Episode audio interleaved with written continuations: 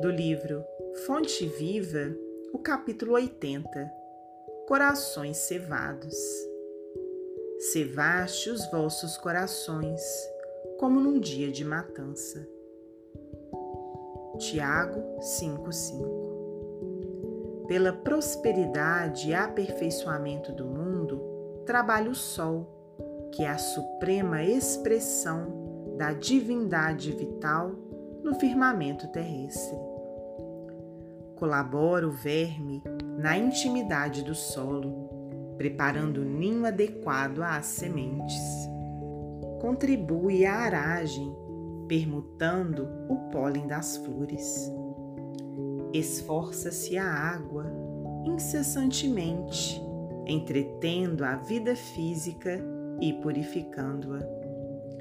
Serve a árvore florindo, frutificando e regenerando a atmosfera. Coopera o animal, ajudando as realizações humanas, suando e morrendo, para que haja vida normal no domínio da inteligência superior. Indefectível lei de trabalho rege o universo.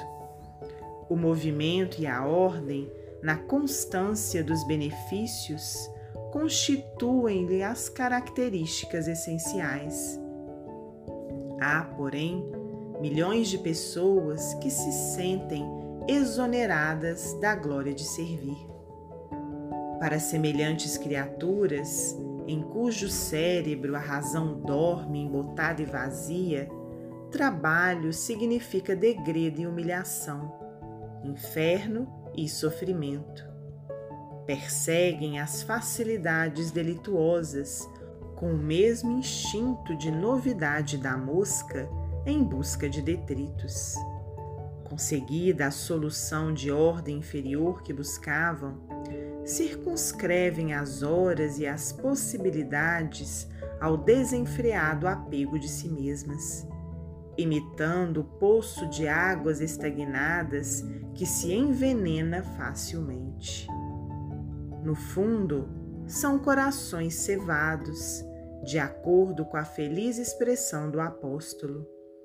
Criam teias densas de ódio e egoísmo, indiferença e vaidade, orgulho e indolência sobre si próprios, e gravitam para baixo, descendo, descendo pelas pesadas vibrações a que se acolhem, rolam vagarosamente para o seio das vidas inferiores, onde é natural que encontrem a exigência de muitos que se aproveitam deles, à maneira do homem comum que se vale dos animais gordos para a matança.